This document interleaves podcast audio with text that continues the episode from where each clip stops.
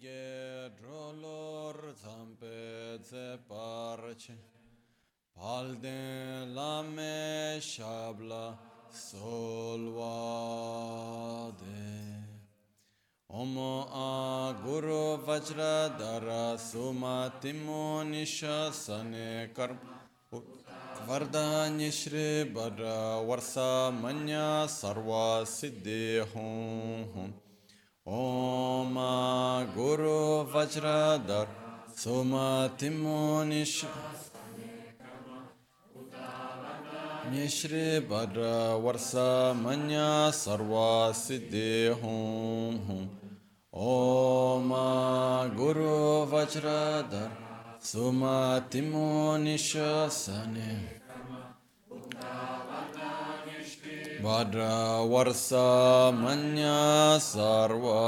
Siddhi Hum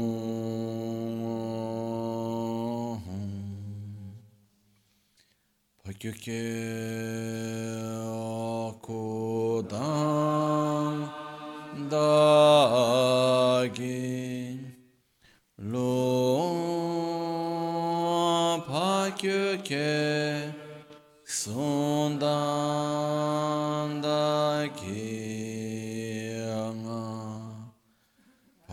Pakyuke Tudam Dagi Ye Teyerme Chiktu Jingi Alo.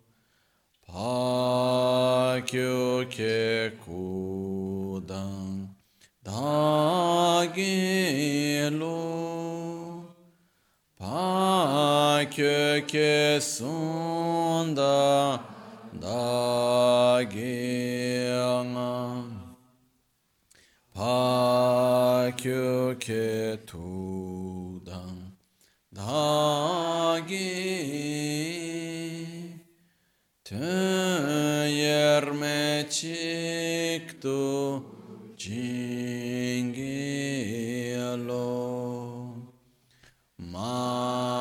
Ma ke kudan dagilo Ma ke sundan dagyanga Ma kyo ke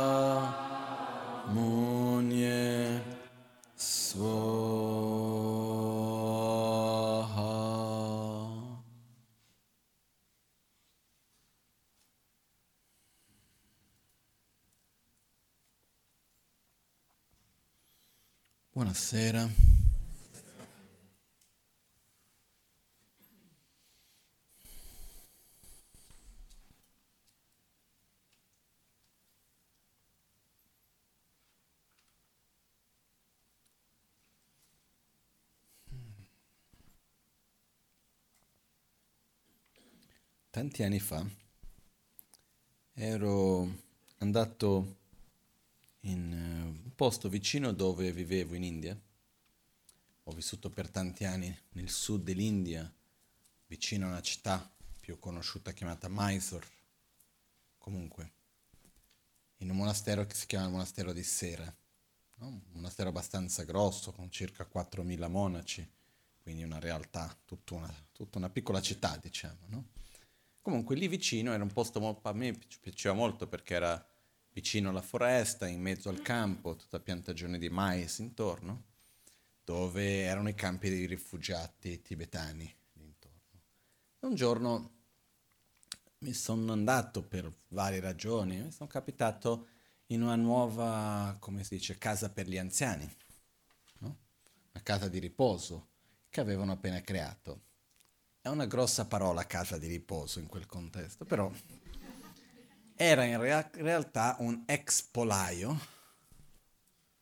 dove avevano col- le galline per le uova e a un certo punto l'hanno dismesso e qualcuno l'ha trasformato in un posto dove le persone anziane andavano a passare i suoi ultimi giorni perché erano persone molto povere che comunque non avevano molto bene dove stare, chi prendere cura di loro, eccetera, eccetera, quindi andavano lì.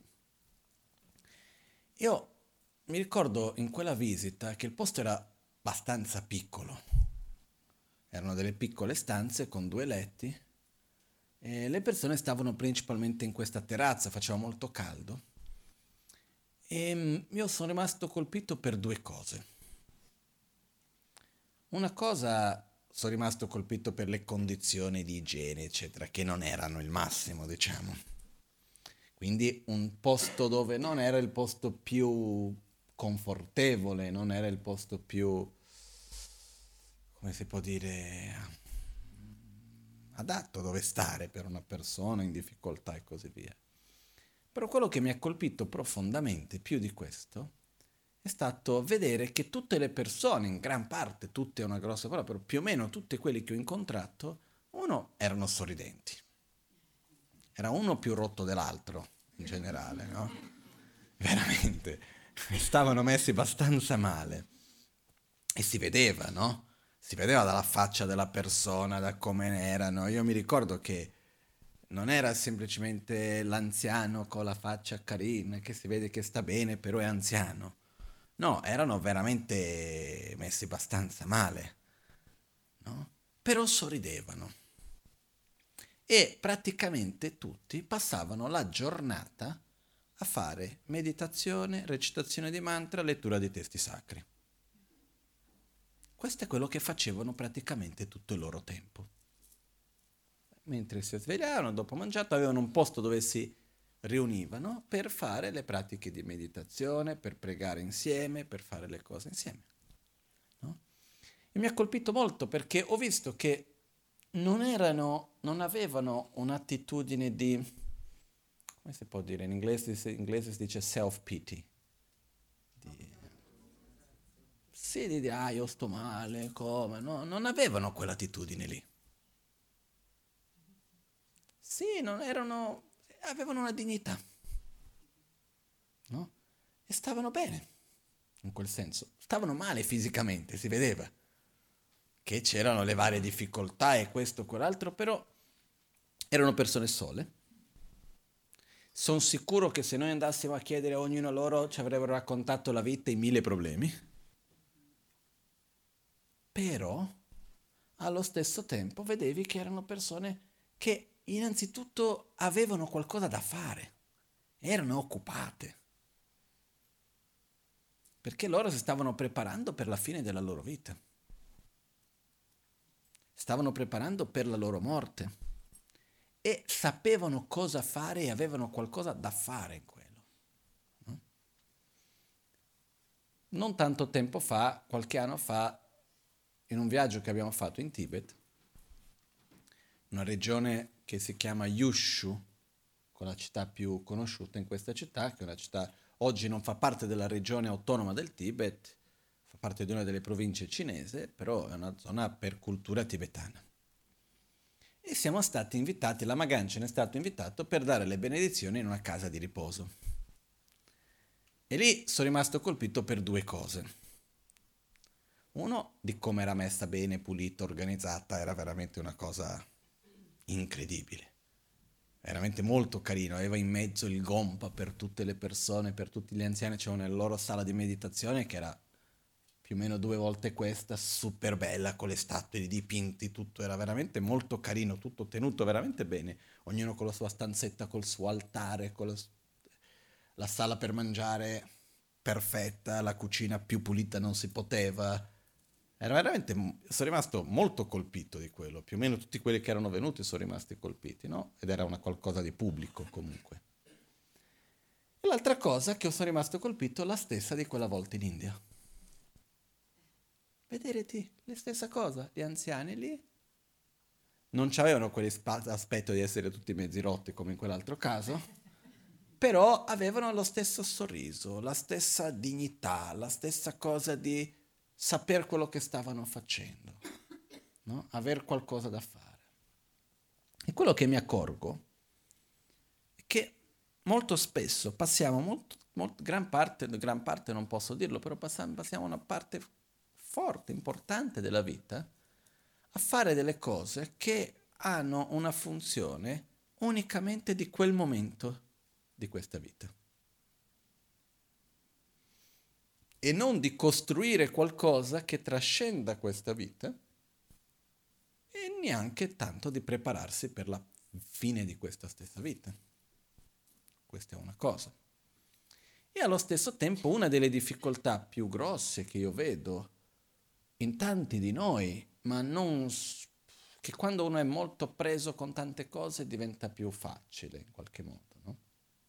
Perché quello che succede è che quando siamo molto occupati, che dobbiamo risolvere dei problemi, dobbiamo fare questo perché c'è il lavoro, perché sennò devo pagare le bollette, quindi devo lavorare, nel lavoro devo risolvere questo, devo fare quell'altro, poi quando esco da lavoro che ho quel mio tempo di calma, eccetera, non ho voglia di stare a pensare a troppe menate, quindi trovo qualcosa su cui mettere la testa.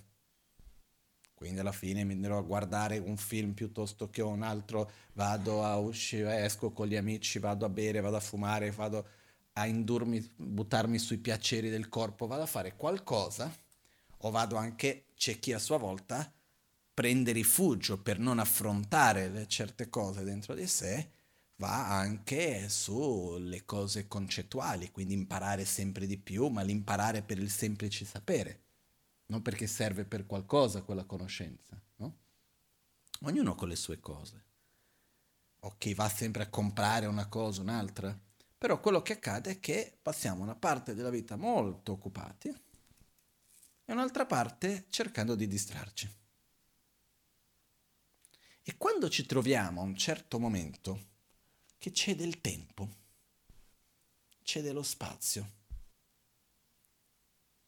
uno non fa, sappiamo molto bene come riempirlo, dobbiamo andare a cercare qualcosa fuori di noi per riempire quello spazio Due, abbiamo un altro problema che è quando si crea spazio, il nostro dialogo interiore prende spazio. E ci mettiamo con mille menate, no? Ma perché questo, perché quella volta che quando lì, quello lì aveva fatto, perché c'è... Quindi vengono fuori rancori, paure, aspettative eh, e conflitti interni che si manifestano nella forma di un dialogo che non riusciamo a fermare. Non so se avete mai sperimentato qualcosa di simile, di avere un certo punto nel quale c'è quella, quel dialogo interno che uno non riesce più di tanto a fermarlo. No? E, ehm, è stancante. No? E è una delle cose che poi crea anche tanto stress in qualche modo, perché uno non riesce mai a riposarsi veramente quando ci sono, quando c'è questo grosso, questa costante discussione interna. Quindi c'è chi, per esempio, a un certo punto non ce la fa più e quindi prende rifugio in qualcosa di qualche stimolante sensoriale piuttosto che prende rifugio in qualcosa che faccia smettere di pensare in tutte quelle cose lì. Però cosa succede quando abbiamo dei conflitti interni, del dialogo che non smette, a un certo punto che andiamo lì, beviamo qualcosa, fumiamo qualcosa, fac- vediamo un film, quel che sia. Quel dialogo si ferma e non appena finisce quel momento di rifugio, quel modo di dire, che cosa succede col dialogo? Ritorna. E noi cosa facciamo? Rimaniamo per un po', poi cerchiamo un altro rifugio. Quindi non andiamo veramente a risolvere quella cosa che c'è lì. E qua una delle cose che ci possono aiutare, perché sono due argomenti cui volevo trattare riguardo questo, ma uno di questi è il fatto che esistono dei metodi degli strumenti che ci aiutano a proteggere noi stessi da noi stessi, in poche parole. Ma più che altro a proteggere la nostra mente da questi loop in cui possiamo entrare, che poi dopo prendono via tantissime energie. Okay? Ed è molto importante nei momenti in cui ci sono dei conflitti interni, ci sono dei momenti nel quale c'è questa sorta di dialogo che è difficile da affermare, abbiamo un momento nel quale non ci troviamo tanto a nostro agio con noi stessi, perché non è che sia sempre facile rimanere soli con se stessi. No? Questo mi fa ricordare le parole di una maestra importante che ha fatto 12 anni di ritiro, solitario in montagna, in caverna, e un giorno qualcuno disse a lei, ah, ma tu hai sei, è facile, tanto non hai fatto altro che scappare dalla vita. No? La difficoltà è dover affrontare le problematiche del lavoro, le problematiche della famiglia, questo, quell'altro, tu quello che hai fatto è stato scappare da tutto, no? È un po' come una volta ero in aereo, c'era la Magancia seduto davanti, io ero dietro di lui e a fianco c'era un signore russo a un certo punto questo signore con un inglese che non era veramente buono, quindi un po' di fatica per capirci, lui mi chiese, ma tu cosa sei vestito così, no? Io ho spiegato un po' a lui, lui mi disse, siete veramente degli egoisti? ho detto, spiegami. No, spiegami, a me mi, mi piace tantissimo confrontarmi con gente che pensa diversamente. E veramente mi piace tanto quando c'è qualcuno che ha una visione totalmente diversa della mia sulla stessa cosa e me la spiega perché apre la mia mente per un, un altro modo di vedere le cose, no? Mi va bene. E gli ho chiesto spiegami e lui ha cominciato a spiegarmi e lui mi ha detto sai, voi cosa fate? Prendete la parte facile della vita e lasciate la parte difficile, no? Perché il lavoro, la famiglia, queste sono le cose difficili della vita. Facile scappare da tutto e rimanere in pace. No? Detto, non è che non abbiamo menate da affrontare, non è che non ci sono problematiche e la ragione è tutto meno quella di voler scappare da qualcosa. No? Però è una visione che ha la sua logica, se vista da una certa prospettiva. No? E comunque quello che accade è che questa monaca diceva, in realtà quando ti trovi solo a meditare, non hai più dove scappare. Perché quello che facciamo molto spesso è che noi in realtà scappiamo da noi stessi facendoci molto occupati, occupandoci con tante cose. Perché quando siamo presi che dobbiamo fare questo, devo fare quell'altro, devo fare quell'altro, non dobbiamo per forza di cose affrontare le nostre paure, la nostra insoddisfazione, la nostra rabbia, il rancore che c'è lì dentro e tutte queste cose perché non abbiamo tempo per queste cose e abbiamo tante cose a cui incolpare. Se c'è qualcosa che non va, è facilissimo trovare il colpevole. C'è stato quello lì a lavoro che mi rompe le scatole, c'è quell'altro lì invece che fa così, c'è il marito di qua, la moglie di là, i figli, i genitori e possiamo fare una lunga lista, no? Di quelli che se per noi possono essere la ragione di quel nostro malessere. Perché quando stiamo male, può succedere, in quel momento lì, di solito, cosa facciamo? Andiamo a capire qual è il meccanismo che noi abbiamo scatenato per farci sentire male o cerchiamo un colpevole? Di solito c'è un colpevole, no? E quello che succede che cos'è? Finché troviamo sempre dei colpevoli facilmente, quello che succede non andiamo mai a cercare la causa. Perché è facile, no? Dire questo piuttosto che quell'altro. Quindi quando uno si stacca dalle varie situazioni, permette questa sorta di silenzio. No? Questa monaca diceva, guarda, stare in ritiro da soli per 12 anni è tutto meno scappare. Perché alla fine ti trovi davanti a te stesso e non hai chi incolpare. Che sei lì, sei tu. Non c'è nessun altro. E a quel punto sorge la paura, sorge l'insoddisfazione, sorgono vari sentimenti che vengono fuori e non puoi puntare il dito addosso a uno piuttosto che a un altro. No? Quindi non è scappare, è affrontare. Okay? E quello che accade è che noi di solito abbiamo questa attitudine, abitudine di in qualche modo scappare da noi stessi. Però se noi osserviamo la nostra propria vita, ok? E vediamo, cerchiamo, facciamo diversamente. Oh, immaginiamo che siamo una perso- un'altra persona e ci vediamo da fuori, ok? Come se fosse qualcuno che conosciamo di solito. Le persone che noi conosciamo, quando vengono da noi a parlare di qualcosa, più o meno sappiamo già qual è l'argomento o no. Sì. Quando uno si viene a lamentare con noi, abbiamo un'idea di quale sia l'argomento, la categoria almeno. Perché c'è chi ha la menata con una cosa, c'è chi ancora passano gli anni, però siamo abbastanza noiosi, eh? Non è che abbiamo una creatività così ampia. Per esempio, ci sono delle persone a cui ho imparato di non chiedere come stai. Perché ho visto che ogni volta che chiedevo come stai veniva fuori tutta una menata. Io, alcuni ho imparato a fare anche diversamente. In Brasile noi chiediamo va tutto bene? Di solito si risponde sì, va tutto ottimo, poi semmai uno ti racconta le menate, però parte da così. Io ho visto con alcune persone funziona di più chiedere va tutto male? E l'altro ti risponde no. Ah ok, quindi va bene, no? Parte verso il positivo. Perché quando uno dice va tutto bene, uno dice no, non va tutto bene, va subito verso il negativo.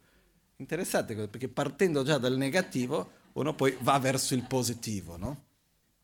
Però quello che accade con questo è che abbiamo naturalmente questa abitudine di costantemente cercare una cosa piuttosto che un'altra. E questo però cosa ci fa vedere? Che ci sono alcune menate nella nostra vita che cambia nome, cambia persona, cambia situazione, si ripetono. Riconoscete nella vostra vita qualcosa così? Più, poi, poi più noi andiamo avanti, più vediamo che le cose si ripetono. E a me mi è capitato, con me stesso, di avere certe situazioni e io ero sicuro che il problema era la situazione. Perché ritenevo anche che mi relazionavo in un modo abbastanza positivo verso la situazione stessa. E quindi dicevo, no, è per causa di questa situazione che vivo questa cosa qua. A un certo punto, per tante cose, la situazione cambia, finisce, si trasforma, tutto altro. Si ripete esattamente la stessa cosa, non la stessa cosa esternamente, ma la stessa esperienza interna. Le stesse dinamiche. Con le cose, dico, ma guarda qua. Provo un po', dopo di un po', la stessa roba. Finché a un certo punto mi sono rassegnato, ho detto, vabbè, si vede che ho questa cosa qua che da qualche parte devo risolvere, è un mio punto debole, cerchiamo di affrontarlo con gli altri occhi capire dove c'è che non va, cosa devo imparare io in mezzo a questa roba, perché se no continuo a cercare di eliminare una situazione qua, cambiare un'altra situazione lì e quando vedo ritorno sempre lo stesso. È un po' come la battuta che facevo quando ero bambino, che ve l'ho già raccontato un po' di volte, però ripeto, facevo questa battuta quando ero piccolino, non lo so, ero 5-6 anni, non so quanti anni avevo, no? E la battuta era, ovunque mi tocco mi fa male, mi tocco la testa fa male, le spalle fa male, mi tocco la gamba fa male, quando tocco il petto fa male, tocco la pancia fa male, che malattia ho? Male al dito no? E quindi cosa succede? Che spesso facciamo così. Perché io, è un po' anche quando, quando succede che qualcuno viene a lamentarsi con me di qualcosa e vedi che va tutto male. Quando va tutto male vuol dire che in realtà non va niente male. Non so se è chiaro questo concetto. Se va tutto male, vuol dire che in realtà non è che tutto va male, vuol dire che io sto male e quindi vivo tutto male. Finché il 90% delle cose vanno bene, quella situazione lì va male. Ok, incolpiamo la situazione quella. Io mi relaziono bene con tutti, con quella persona mi relaziono male, è un problema di rapporto con quella persona, ma se io mi arrabbio con tutti e tutti per me non vanno bene e c'è un problema ovunque vado, con qualunque cosa faccio, viene un po' da chiedersi, no? Un po' una volta parlando con un'amica, viene da me e mi dice guarda che io ho un problema grosso perché c'è una difficoltà molto forte con la persona con cui lavoro. Nella società che ho con quest'altra persona eh, il mio socio, lui non mi sa rispettare, non valorizza il lavoro che faccio, non valorizza le mie qualità, non rispetta il mio lavoro, non rispetta chi sono, mi trovo veramente in difficoltà. E io conoscevo tutti e due. A questo punto ho chiesto a lei, ma ti sei mai sentita così in un'altra situazione, in un altro momento della tua vita?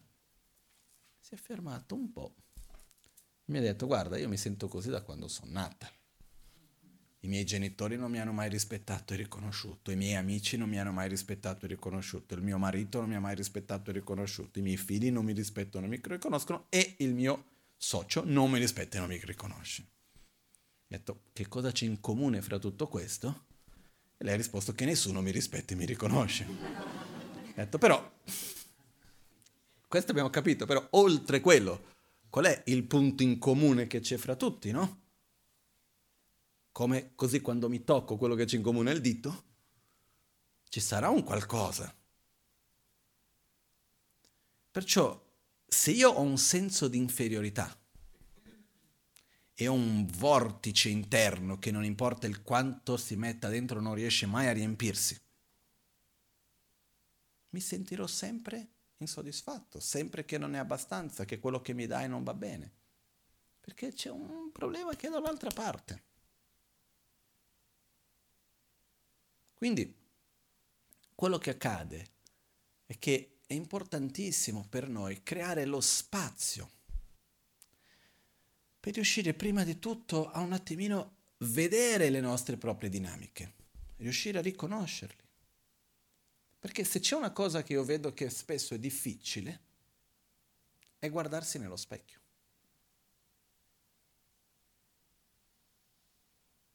Non dal punto di vista fisico, ovviamente, ma la difficoltà non è dal punto di vista che qualcuno mi fa vedere come sono e faccio fatica a vederlo. No, facciamo fatica proprio a cercare uno specchio e a guardarci, a vederci con chiarezza. Non è semplicissimo, perché anche siamo troppo vicini di noi stessi, quindi non riusciamo ad avere una immagine chiara molto spesso. E una delle cose che è necessario è creare un po' di spazio, un po' di silenzio. Perché qua andiamo a mischiare un po' di cose.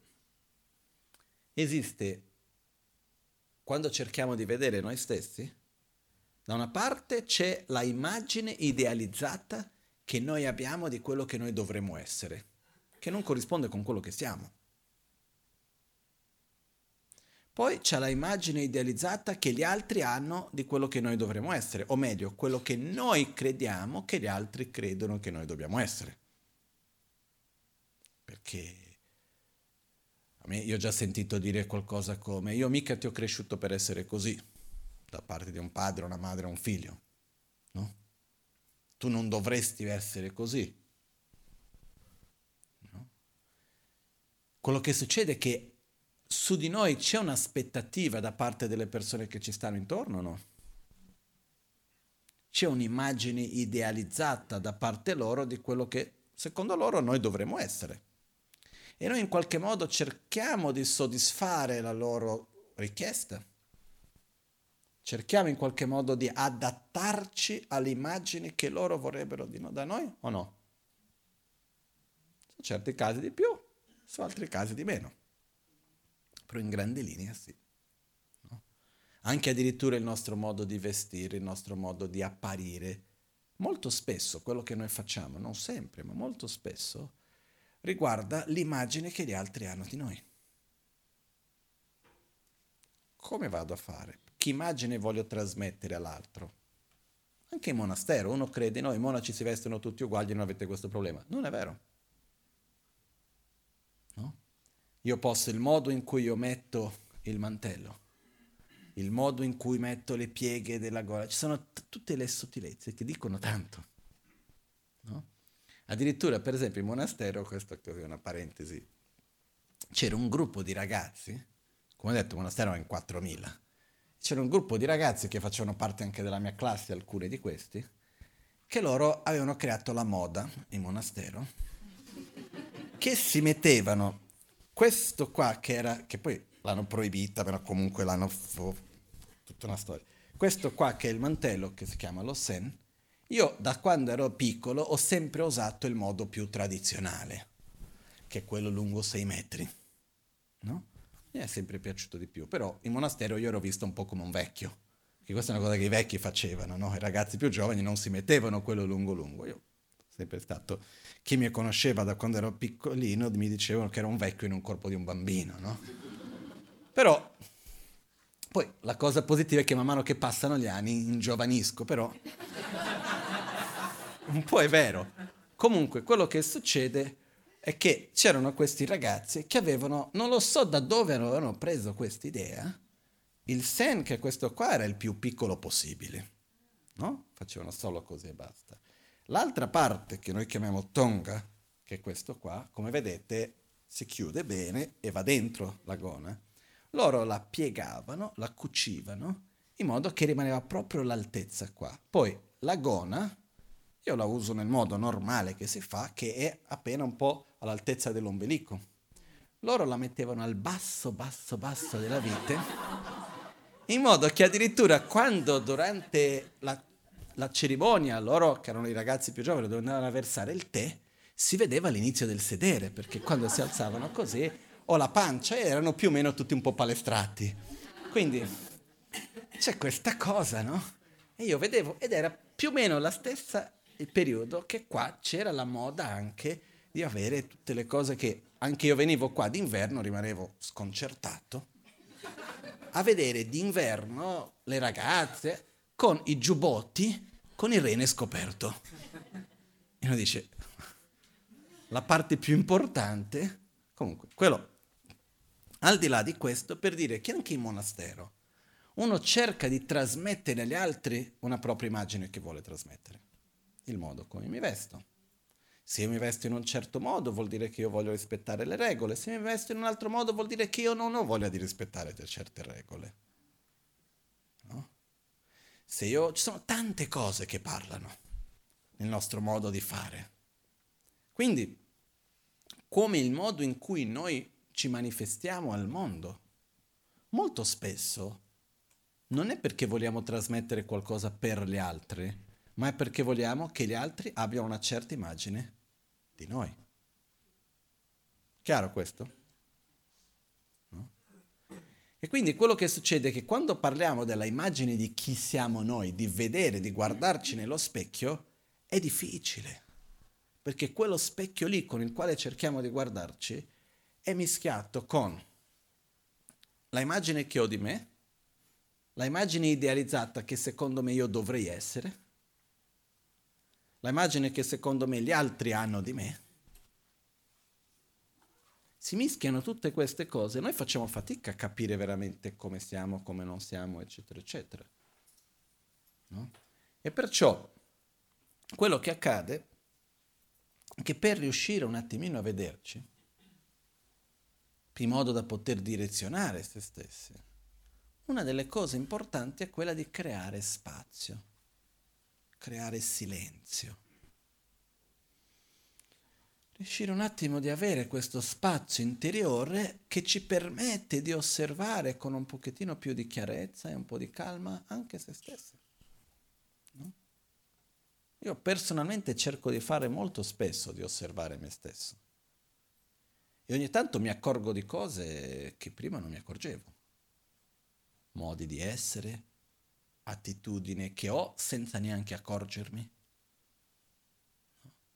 E per me è fondamentale questo aspetto di osservare se stessi, però con profonda sincerità.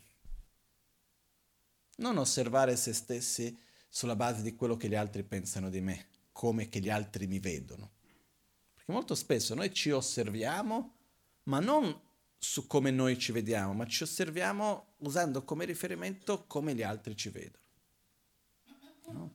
Io diverse volte avevo usato l'esempio, poi un po' l'ho smesso per alcune ragioni, comunque dire che io, fra i miei vari difetti, uno dei peggiori è la pigrizia. Poi ogni tanto qualcuno ha cominciato a dire, no, ma non puoi dire questo, perché se tu dici che tu hai tanta pigrizia, io dove sono? Perché principalmente persone che mi vedono nella quotidianità, lavorare, fare cose, eccetera, eccetera, io sono una persona abbastanza attiva, non vado a misurare gli sforzi per fare una cosa piuttosto che un'altra. C'è da fare, si fa. Sono ventore, si fa. C'è una cosa, si fa. Non è quello il problema, no? Quindi qualcuno dice, ma com'è che tu puoi essere pigro? Lo so io. Non ho bisogno che qualcun altro venga a capirlo questo o quell'altro. Io con me stesso so benissimo che fra i miei vari difetti uno dei peggiori è la pigrizia. È uno dei punti che devo sviluppare.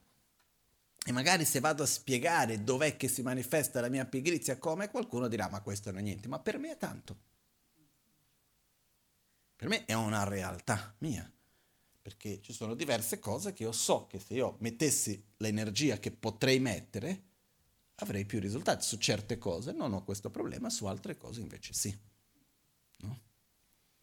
E, una volta mi sono riconnesso, mi sono ritrovato su questo con questa monaca che ha fatto questo lunghissimo ritiro e lei a un certo punto diceva che anche lei riteneva che uno del suoi peggiori difetti era la sua pigrizia, no?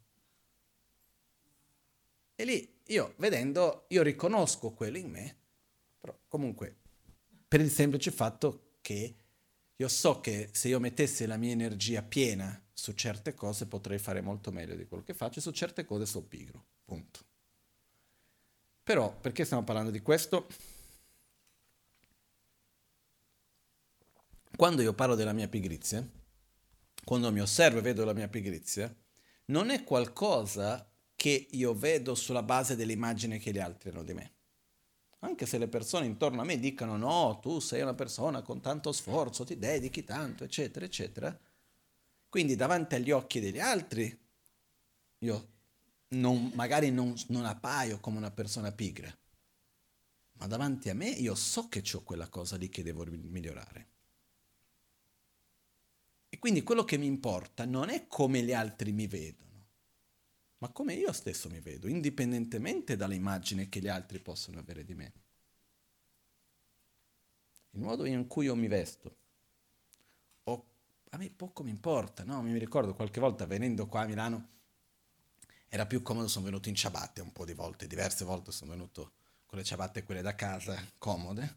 Tanto esco di casa, prendo la macchina, vendo qua, se mai si ferma in autogrill al ritorno, no? Ma comunque fosse confortevole. Ah, e poi qualcuno quando ti vedono sembra strano. Mica un problema mio. Se io sto confortevole, se io mi sento bene, Va bene, no? Poi se devo andare in un posto che devo rispettare delle regole di quel posto, rispetto le regole di quel posto. È un altro discorso. Però non ci sono regole particolari, faccio quello che mi piace, dove mi trovo bene io. Poi se qualcuno pensa una cosa, pensa bene, pensa male. Io vi dico sinceramente una cosa. Io ho avuto un periodo nel quale stavo lì, no, se faccio questo, poi uno pensa questo, poi l'altro pensa quell'altro. Poi comunque non basta mai. Per il quanto cerchi di aiutare gli altri a pensare quello che tu vuoi, non funziona. Non so se è chiaro questo. Quindi alla fine io personalmente mi sono rilassato. Ho detto, ma sai che c'è? Io faccio quello che con me io sto a posto. Io con me stesso sono a posto. Con le persone con cui io so che devo avere totale chiarezza e devo essere totalmente a posto, come con il mio maestro, con la Maganchen, sono a posto. Lui è una persona con cui io personalmente mi preoccupo dell'immagine che ha di me, non per la mia immagine, ma per un discorso di trasparenza. Quindi io so che devo avere questa trasparenza con lui. Oltre a questo, io cerco di manifestarmi al meglio, però dico sinceramente quante volte che uno non ha un'immagine di noi diversa di quella che noi abbiamo di noi stessi? Molto, molto, molto spesso. Quindi per me è stato un profondo rilassamento di dire ok, va bene, io veramente faccio il meglio che posso nelle mie capacità e poi dopo ognuno avrà sua, il suo modo di vedere e io non posso fare altrimenti. No? E in tutto ciò quello che accade è che è importante perché possiamo vedere noi stessi, riconoscere degli aspetti, stare anche bene con noi stessi. È molto importante ottenere un po' questo silenzio interiore. E noi riusciamo a stare bene con noi stessi, sentirci, come si può dire, non solo confortevoli con se stessi, ma anche sicuri, con una buona autostima, stare bene con se stessi. Una delle cose che è necessaria è avere armonia fra i nostri sentimenti, la nostra comprensione, la nost- i nostri pensieri e le nostre azioni. Questa è una cosa di cui ho già parlato diverse volte, però è una cosa per me molto importante. Quando manca l'armonia fra questi tre punti, naturalmente vengono fuori conflitti interni che si manifestano poi all'esterno. Uno vive male.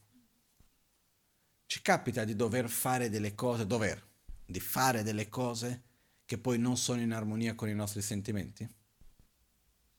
Sì o di fare delle cose che non, è, non sono in armonia con il nostro pensiero, di quello che pensiamo che è giusto, sbagliato, eccetera? Anche. E quando facciamo qualcosa che non è in armonia con tutti e due, rimane quella cosa dietro o fatta finita? Rimane nel prima, nel durante, nel dopo, perché l'ho fatto, non avrei dovuto fare, ma questa cosa non è così. È come se uno avesse un, un, dovessi vestirsi con qualcosa di troppo stretto. E uno non, non è più confortevole, o sedersi in un posto dove non si sta bene. Quando ci troviamo in questa mancanza di armonia. Perciò una delle cose veramente importanti per trovarci bene in questo è quello di creare e di coltivare un'armonia che si viene tramite un'amicizia principalmente fra quello che sentiamo, quello che pensiamo e poi di conseguenza quello che facciamo. È molto importante avere l'armonia fra questi tre, perché esistono anche dei momenti nei quali noi prendiamo e andiamo a, come si può dire, seguiamo una nostra attrazione, un nostro desiderio. Io voglio questo bicchiere d'acqua, però io so che c'è qualcun altro che deve bere l'acqua che in realtà quella persona anche ha bisogno dell'acqua, che non è mia di diritto prendere quel bicchiere d'acqua e che io so che bere, bevendo quel bicchiere d'acqua vado a togliere a qualcuno, eccetera, eccetera, quando io potrei aspettare un po' e prenderlo da un'altra parte. Però ho voglia di quello. Quindi cosa faccio? entro o dico no, non lo prendo perché so che non va bene e quindi agisco in coerenza, o comincio a crearmi tutte delle giustificative del perché lo devo fare. E certe volte con queste giustificative andiamo a sovrastare l'altra parte e quindi piano piano facciamo delle cose, anche se dentro di noi sappiamo che non sono giuste, però nascondiamo quella conoscenza. E possiamo andare avanti degli anni e anni, fino a creare anche una certa normalità in quella cosa lì, anche se in fondo, in fondo sappiamo che non va bene. Però con la logica, con una cosa, con un'altra andiamo a giustificare, no? Un po' come c'è un proverbio in tibetano che dice Kebeshena Chiangden. Quando spiegato da uno colto, da uno saggio, più che saggio da uno colto, qualunque cosa può diventare corretta e vera. No? Con la logica possiamo girare di qua, di là e questo, quell'altro. Io ho studiato con la dialettica, volendo rigiriamo qualunque cosa in qualunque modo. Ma una cosa non possiamo girare. Quel sentimento profondo che tutti noi abbiamo se ci permettiamo vedere, nel quale noi sappiamo se una cosa è giusta o non è giusta. Io ho avuto questo sentimento forte una volta che ero in Brasile, a, a Busios, e stavo facendo un giro in barca. E a un certo punto questo amico che guidava la barca, una barca piccolina, giravamo lì, lui ha fatto vedere ha detto, guardi, questo è il posto dove scaricavano gli schiavi. E anche dopo che era stato proibito uh, la schiavitù in Brasile, per ancora per tantissimi anni ha continuato e qua è dove in modo illegale venivano portati gli schiavi, eccetera, eccetera. No? E mi è venuto in mente, ma guarda com'è incredibile, come riusciamo a fare delle cose assurde nella più totale normalità. Perché se noi pensiamo oggi, la schiavitù cosa ci sembra? Va bene? No. Okay.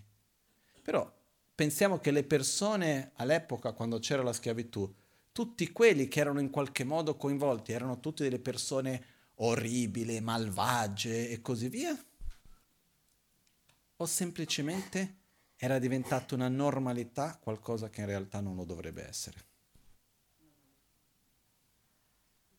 Io credo che molte di quelle persone che erano coinvolte nella schiavitù, che avevano degli schiavi e tutto il resto, se tu li parlassi e avvicinassi, erano persone belle anche. Non è che per forza erano delle persone terribili, piene di odio, di rabbia di indifferenza. No. Però quella era una cosa normale. E quando eravamo, io ho detto questa cosa, no? C'era una persona che era insieme e ha fatto un commento che ha fatto riflettere, effettivamente.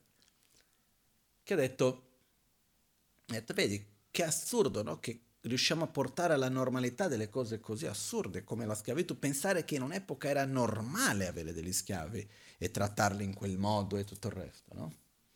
Mi ha detto è la stessa cosa che si vive oggi con la carne. No?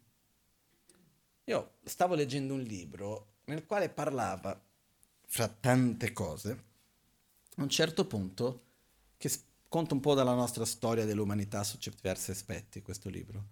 E c'era un punto nel quale spiegava la relazione dell'uomo con gli animali, in diverse culture. E per esempio c'erano alcune culture nel quale l'uomo e l'animale sono visti nello stesso livello. Non è che io in quanto essere umano sono un essere superiore a noi esseri umani e gli animali esistono per essere usati e servire a noi e sono inferiori e quindi possiamo fare quello che ci pare di loro. C'erano delle culture nelle quali l'essere umano non è altro che un altro animale e, un, e, non, e non può possuire la natura, ma semplicemente fa parte della natura. E quindi c'era un rapporto molto più di rispetto e questo. Però è successo in alcune di queste società che certi animali hanno cominciato a allevarli per mangiarli. E cosa è successo? Quegli animali che hanno cominciato ad allevarli hanno tolto dalla categoria e hanno creato un nuovo nome per dire che sono inferiori. In questo modo giustificare la violenza che subiscono. Perché in che modo noi riusciamo a giustificare la violenza che viene fatta verso gli animali? Che vengono trattati, trattati peggio, peggio che gli schiavi. Sono esseri che hanno sentimenti o no? Sì. Hanno anche delle necessità psicologiche? Sì. Hanno i loro traumi, hanno le loro cose, eccetera. No? Ma per, semplicemente perché parlano una lingua diversa della nostra vuol dire che sono stupidi? No. Ogni tanto viene fuori qualcosa che è incredibile, quell'animale ha dei sentimenti che ha manifestato. Ok. Però quello che succede che cos'è? Che cosa giustifica la violenza che viene fatta verso questi esseri? Il fatto che noi ci discolleghiamo e per noi diventa una normalità e trattiamo come se fosse una cosa normale. Chi viene spesso qui al centro sa che io non sono uno che mi metto a parlare a favore di una cosa o contro un'altra, non sto a mettere questo io non mangio la carne, però non è che mai e mai vado a dire no, deve essere per forza, tutti devono essere vegetariani, facciamo adesso la conversione di tutti e mettiamo fra i buoni e i cattivi. Non sto dicendo quello. Non è che chi mangia carne è cattivo, chi non mangia carne è buono. Non è assolutamente quello. Ci possono essere, che ne so, un vegetariano che non era una persona conosciuta come buona, Hitler. Quindi non è perché uno è vegetariano che necessariamente sia una persona super buona. Poi io non l'ho mai conosciuto personalmente, però storicamente è una persona che non manifestava la bontà in questo senso, no? Però quello che succede che cos'è? Quindi solo per chiarire, non sono qua a dire che uno è buono o cattivo se mangia o se non mangia la carne, non è quello, ma solo per osservare che cosa ci giustifica tutto quello che c'è dietro tutta la violenza che questi esseri subiscono. Cosa lo giustifica? In che cosa ci permette questa normalità questo? Un distacco, perché non è che uno va a comprare cadavere di mucca, no? C'è l'entrecot, che ne so io, altri nomi, quindi si crea un distacco, però dall'altra parte è un'abitudine che abbiamo di normalizzare delle cose che in realtà in fondo sappiamo che non vanno bene. Io la prima volta in vita mia che ho sentito una cosa forte nell'aspetto di mangiare la carne, avevo, ero ragazzino, avrei avuto 10 anni, 8 anni, non so quanti anni, sono andato a fare le vacanze estive. E siamo andati a fare una passeggiata verso una montagna, si dormiva fuori in tenda, eccetera. Mentre andavamo, eravamo in una sorta di grande fattoria, siamo passati dove c'era, eh, come si dice in italiano, l'abbattitoio, il macello, ok? Dove c'era il mattatoio e stavano, avevano appena ucciso due mucche. E quando siamo tornati due giorni dopo della gita c'era la lasagna per tutti. Più della metà dei ragazzi non ha mangiato, anche se c'era fame e tutto. Vedere quell'essere morire in quel modo, uno fa fatica a mangiare dopo.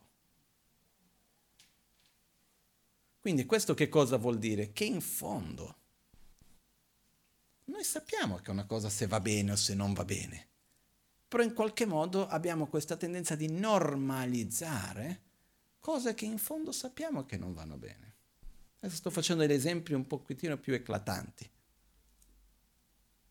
Però possono esserci tanti livelli questo.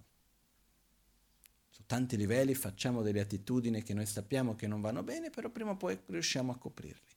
Però la cosa che è interessante è che per il quanto che io cerca di normalizzare qualcosa che io so in fondo che non va bene, questo comunque non mi porta a uno stato di armonia, comunque rimango con quel conflitto da qualche parte dentro di me.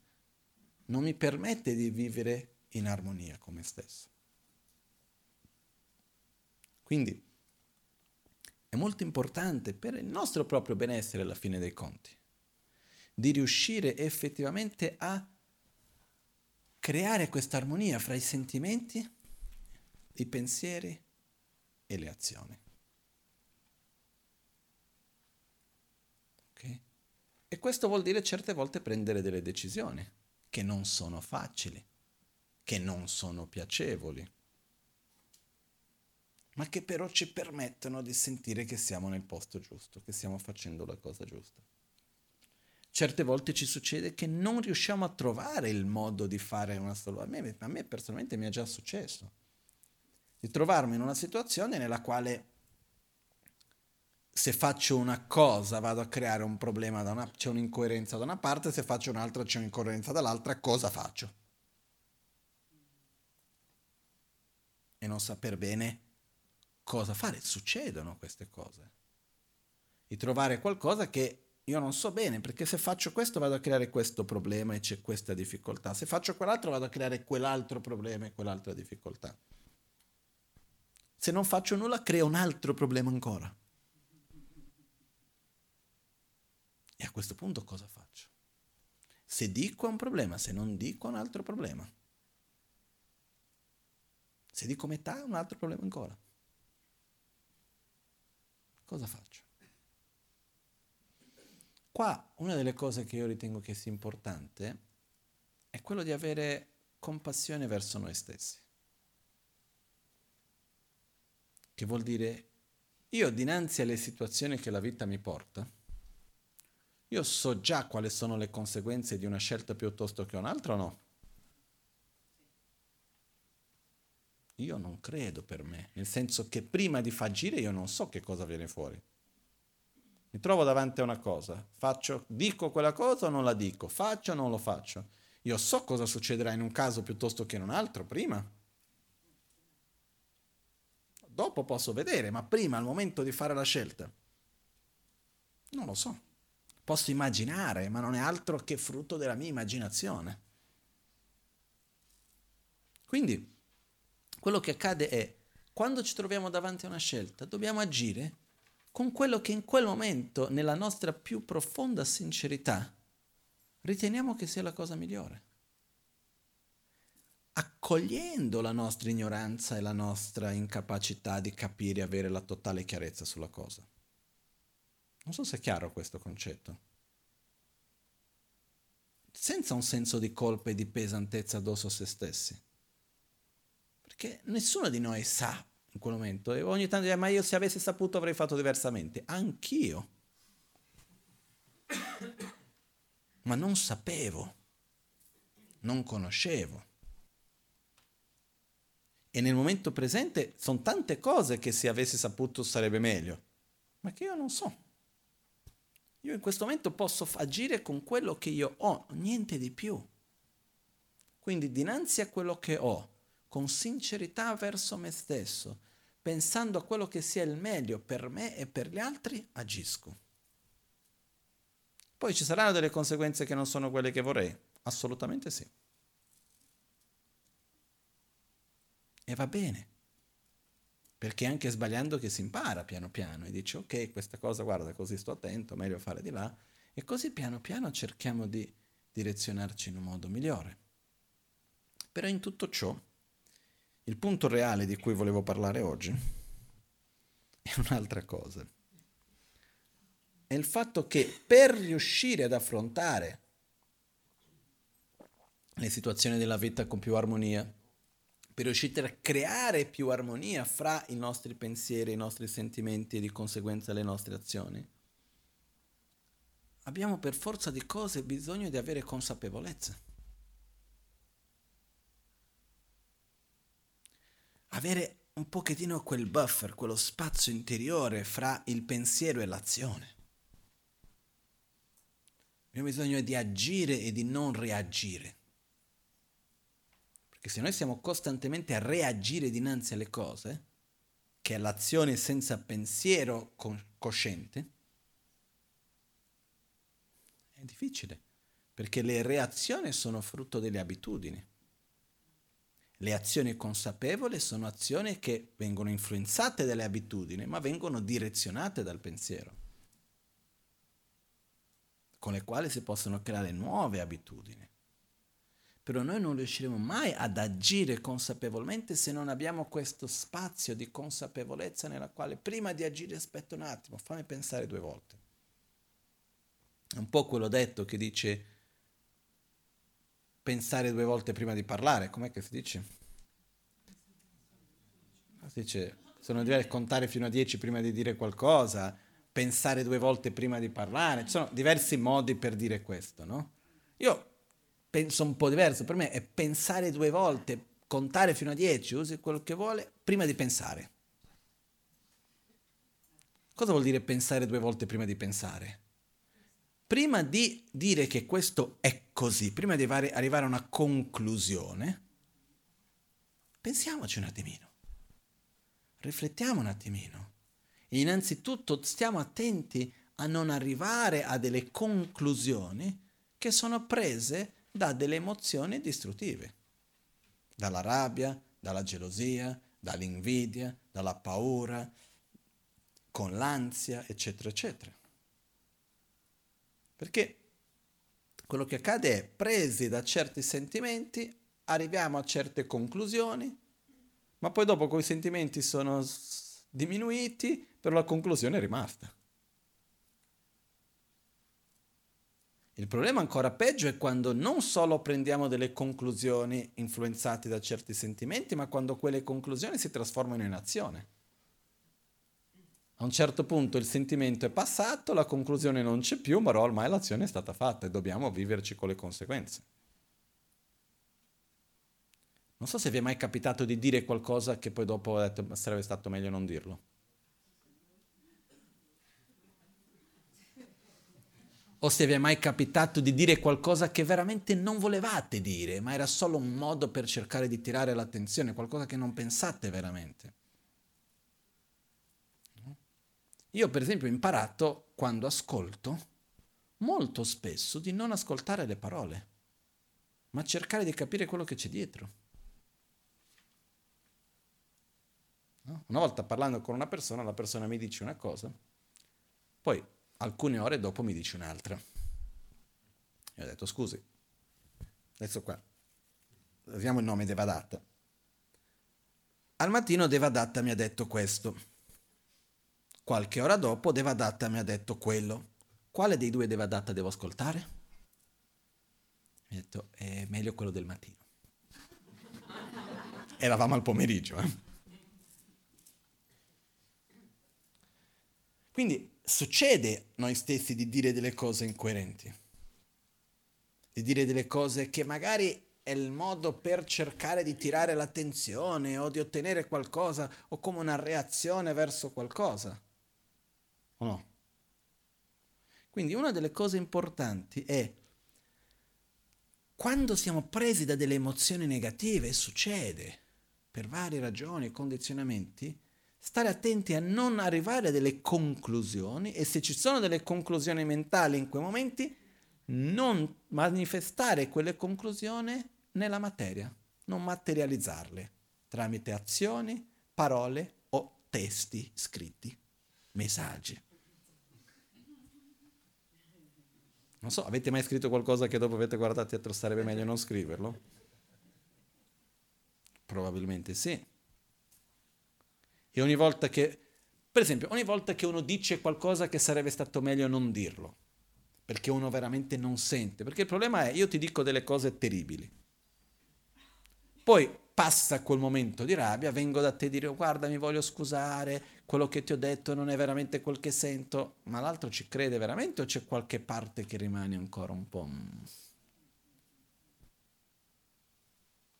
Molto spesso c'è qualcosina che rimane. Okay? Quindi questo che cosa vuol dire? Se io vado lì e dico delle cose, dopo per venire a spiegare che non era e di qua e di là, è difficile. Quindi il mio consiglio è innanzitutto quando abbiamo, no, quello che volevo dire prima di questo ancora, se noi osserviamo quando abbiamo detto delle cose che non volevamo dire, abbiamo scritto delle cose che non volevamo scrivere, abbiamo avuto una reazione fisica che non volevamo avere dopo. È mai successo di fare uno di questi tre in un modo totalmente consapevole, riflettendo, pensando con consapevolezza e faccio quell'azione perché c'è questo o quell'altro? O di solito è una reazione dinanzi a una situazione particolare? Di solito è una reazione. Quindi quello che succede è quando siamo presi dalla rabbia, dall'invidia, dalla paura, dall'ansia, dalla gelosia, da tanti sentimenti diversi che possono esserci, è l'importanza di non lasciare che da quei sentimenti arriviamo a delle conclusioni. Quella persona è, quell'altra cosa è così, devo questo, devo quell'altro. In quel momento non devo niente, devo solo lasciare che passi quel sentimento.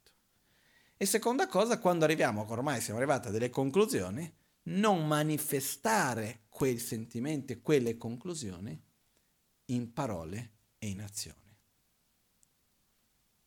Piuttosto metto la faccia sul cuscino, cuscino e grido. Piuttosto vado a fare una camminata, piuttosto dico guarda non sto bene, non avvicinarti. Perché posso mordere.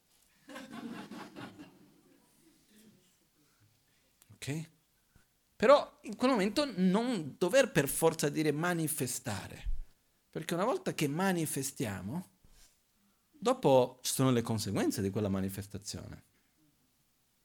E per riuscire a fare questo, una delle cose importanti è avere la consapevolezza. Che cosa sto facendo, che cosa sto pensando, che cosa sto dicendo. E per avere consapevolezza delle nostre azioni abbiamo bisogno di creare spazio e creare silenzio dentro di noi. E una delle cose che ci aiuta a creare questo silenzio è la recitazione dei mantra, a cui parlavo agli inizi dei vecchietti che facevano i mantra.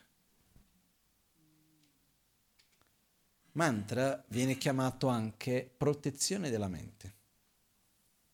Il significato della parola mantra vuol dire protezione della mente è un po' per proteggere la nostra mente un po' dai nostri condizionamenti e da altri pensieri. Quindi una delle cose è che quando abbiamo dei pensieri che noi non vogliamo tanto averli, abbiamo bisogno di direzionare la mente su qualcosa. Semplicemente bloccare quei pensieri non funziona. Quindi invece di andare a cercare un stimolo sensoriale piuttosto che un'altra cosa, quando noi recitiamo un mantra e creiamo l'abitudine anche con quel mantra, Omuni Muni Mahamuni Shakyamuni So, Omuni Muni Mahamuni Shakyamuni So, piuttosto che qualunque altro mantra sia essi, una delle funzioni, ci sono tante ragioni per i mantra, però una delle funzioni è quella di proteggere la nostra mente.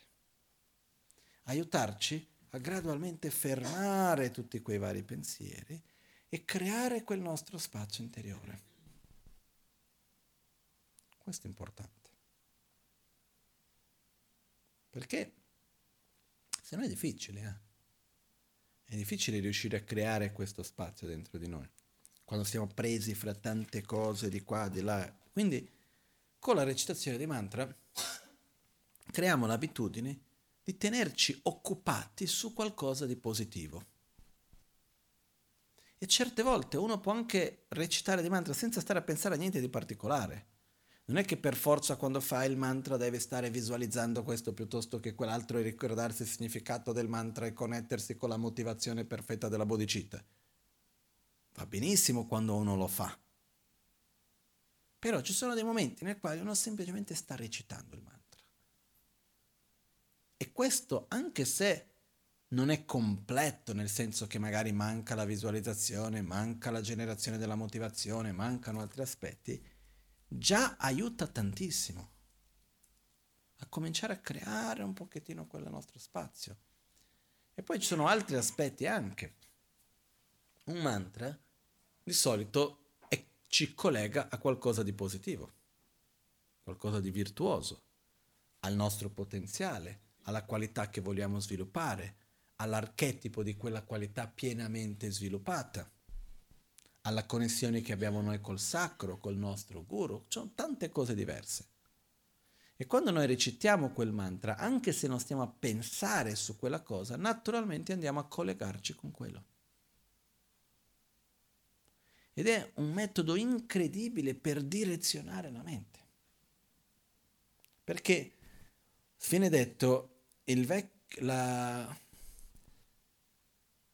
la vecchia persona, il vecchio uomo, la vecchia donna della mente, viene fatta la metafora, viene usata, è che la mente è come una persona anziana che fa fatica a camminare e ha bisogno del bastone, delle parole per reggersi. In altre parole, quello che diciamo direziona il pensiero. Perciò come usiamo la nostra parola direziona la nostra mente. Questo ha un potere enorme. Quindi anche qua, come usiamo la nostra parola non è importante di più, è fondamentale. Perché? È inutile dire no, l'importante è quello che pensi, la direzione che dai alla mente, la motivazione, ma tanto io ho la mente sul positivo, posso dire qualunque cosa. Come pensi di poter controllare la mente se non puoi controllare la parola? Non si può. È una delle prime cose. E io non vi dico di non dover più dire niente, no? c'è, c'è per esempio fare voto di silenzio. Anche se io ho già visto persone fare voto di silenzio, più assurdo non si può. In viaggio, ho visto, capitato di vedere qualcuno che faceva voto di silenzio. Stiamo facendo un viaggio in gruppo, non parlo. Ok, quindi c'è la targhetina silenzio, fin lì va tutto bene. Poi la persona andava in giro, che ne so, sai, può succedere che c'è il gruppettino di persone che stanno a chiacchierare. La persona va lì in mezzo, sta ad ascoltare, poi vuole dire qualcosa, c'è il voto di silenzio, e quindi c'è una sorta di una lavagnetta piuttosto che un quaderno, scrive, fa vedere, aspettate. La cosa che uno non ha capito in quel caso è che il silenzio viene fatto di due cose, parlare e assentire è per creare il silenzio nella mente. Se io faccio il voto di silenzio, che non dico niente, però sono in mezzo a tutti gli altri che stanno a raccontare la storia, la rava e la fava, e questo la... alla fine il silenzio non c'è. Più che fare un voto di silenzio, quello che io vi consiglio, una cosa che secondo me è bella provare a fare, provate per un giorno per cominciare, o mezza giornata. È già un buon inizio dire solamente il necessario.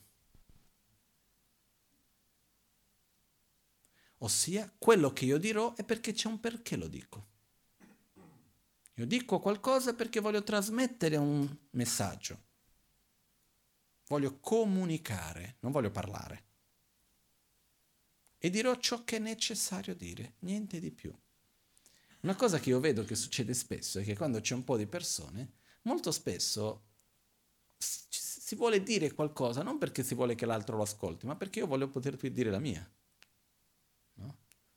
Anche mi è capitato non tanto tempo fa, in mezzo professionisti, adesso con la costruzione del tempio, mi trovo spesso in mezzo agli architetti, ingegneri, e un giorno ero lì per una situazione particolare, ero in otto. No? E a un certo punto ho dovuto chiedere a tutti, basta, state zitti, perché quello che succede è che il punto si era già chiarito, però ognuno voleva dire la sua. E c'era ognuno che doveva dire no, ma, ma per me è così, ma abbiamo già chiarito come deve essere? Sì, punto, finiamo. Poi ognuno il proprio punto di vista in un altro contesto se lo condivida. Ma in questo momento dobbiamo andare avanti. Molto spesso abbiamo questa cosa di dover dire qualcosa perché dobbiamo dire la nostra, non perché vogliamo trasmettere qualcosa a qualcuno. Quindi questo voto di semplicemente usare la parola in un modo più, come si può dire, cauto, più... cauto si può dire? In un modo più cauto. Che è, dirò quello che è necessario dire. Punto. E vedremo che rimarremo molto più tempo zitti che parlando. Passeremo molto più tempo in silenzio. Cominciate prendendo questo impegno mezza giornata. Ok? Poi mezza giornata, andata bene, proviamo un'altra mezza giornata. Non che uno fa per una settimana mezza giornata, poi il pomeriggio dice di tutto e di più. Si sfoga fino a non poter più. Cerchiamo di non fare così. Però quello che succede è quello di veramente cercare di direzionare la parola, perché quando possiamo direzionare la parola, naturalmente riusciamo poi dopo a direzionare la mente. E quando vediamo che la mente comincia con troppo dialogo, troppa cosa, mantra. Uno va lì e comincia a recitare il mantra. Si occupa con qualcosa che ci va a collegare con qualcosa di virtuoso, di positivo. Ci sono tanti altri benefici dei mantra, però questo già in sé per sé è già abbastanza. Okay? È un po' come arriva un punto nel quale il mantra diventa parte, uno ce l'ha, qualunque cosa c'è quel mantra in testa che rimane, però è qualcosa che ci collega alla qualità che vogliamo sviluppare, ci collega al nostro sentiero spirituale, ci collega a qualcosa di virtuoso. Quindi ben venga. Ok? Esistono le pratiche di accumulazione di mantra che vanno benissimo è benissimo porsi un obiettivo, farò 100.000 di questo mantra piuttosto che. L'importante è che non diventa l'accumulare la parte più importante. Quindi uno cerca di recitare il più veloce possibile e ogni giorno vedi quanto ho fatto, dove sono arrivato, come se ci fosse una corsa per arrivare a recitare i 25 milioni di quel mantra. No? C'è sempre il pericolo, come una volta che mio padre andò da mio maestro in monastero e gli ha chiesto, ma guarda c'è una cosa che quando io ho cominciato a recitare i mantra, facevo cento volte un mala del mantra dell'Omani Pemehun e sentivo veramente un beneficio grosso, bello, mi sentivo veramente bene, eccetera. E adesso faccio più di mille al giorno, non sento niente. Com'è questa storia? No? Il maestro ha detto, semplici. Quando hai cominciato agli inizi, eri lì, facevi Om Mani Padme Hum, Om Mani Padme Hum, Om Mani Padme Hum, eri presente. Adesso cosa fai? Vai in giro, mani mani mani mani mani mani mani mani mani mani mani mani mani mani mani mani mani mani è l'energia che metti che cambia. A secondo l'energia che mettiamo, il risultato che troviamo. Quindi molto spesso non è la quantità, ma anche la qualità. Poi accumulare i mantra ha una sua funzione bellissima, però è molto spesso più la qualità. Che cosa, come facciamo più che che cosa facciamo. Comunque, io vi invito a fare la vostra propria prova. Di vedere questa abitudine senza impegno. Che sia il mantra di Buddha Shakyamuni, Om Muni Muni Mahamuni Shakyamuni Soha, il mantra dell'Omani Pemehun, che è il mantra di Tara, Tare Tutare Ture Soha. Sono diversi mantra che si possono fare. E prendere, creare un pochettino, vedere di provare per una settimana, di recitarlo sempre che uno può. E creare questa abitudine e vedere che diventa anche un rifugio interiore. Molto molto bello. Ok? Um, anche per dire uno si trova in un posto dove c'è da aspettare un'ora, faccio i mantra. Da, è, è, diverso il modo anche di pensare, perché uno non, un, non, è, non è più un problema rimanere solo con se stessi. C'ho qualcosa da fare. Ok? Poi ci sono tantissimi altri modi di vedere la motivazione, obiettivi diversi, modi di visualizzare, attitudini da generare, tante altre cose che si possono aggiungere, però alla base creare questa abitudine vedrete che è una cosa che secondo me aiuta molto. Ok? Quindi la conclusione è quella di è l'importanza di creare spazio dentro di noi per tramite questo spazio permetterci di creare più armonia fra i nostri sentimenti, i nostri pensieri e le nostre azioni. E anche, questa, anche per questa direzione cercare di stare più attenti a non agire presi da un'emozione che noi sappiamo che non è buona. Quindi come una reazione. Perché quando noi materializziamo dei sentimenti, ci sono due risultati. Uno, quello va a interagire con gli altri e poi dopo dobbiamo prenderci le conseguenze. Due, ogni volta che materializziamo un sentimento andiamo a rinforzare quel sentimento molto di più. Quindi è molto importante su questo riuscire a creare degli spazi. È normale che sorgono delle emozioni. Però prima di manifestarle un attimo di spazio, pensare bene. Ok? Va bene. Facciamo adesso la pratica dell'autoguarigione.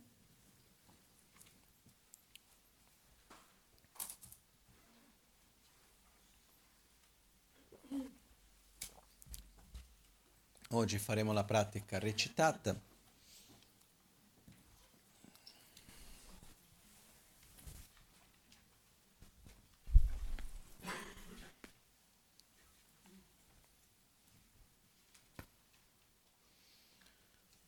Per chi può essere la prima volta fare la pratica dell'autoguarigione, non preoccupatevi se magari uno non capisce tanto una parte piuttosto che un'altra.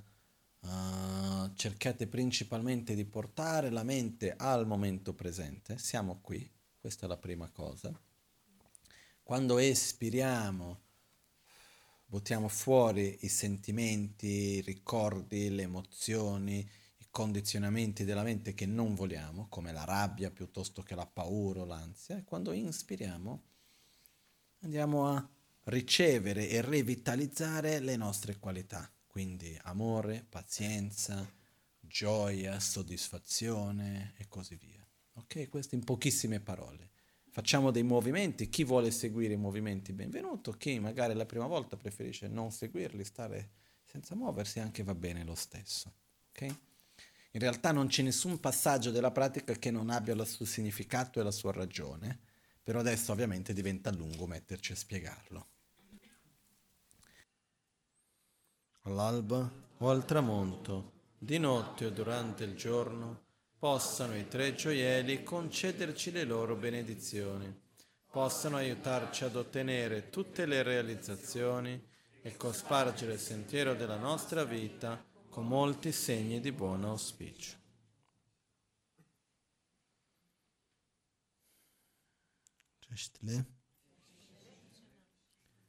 Volevo ringraziare a tutti.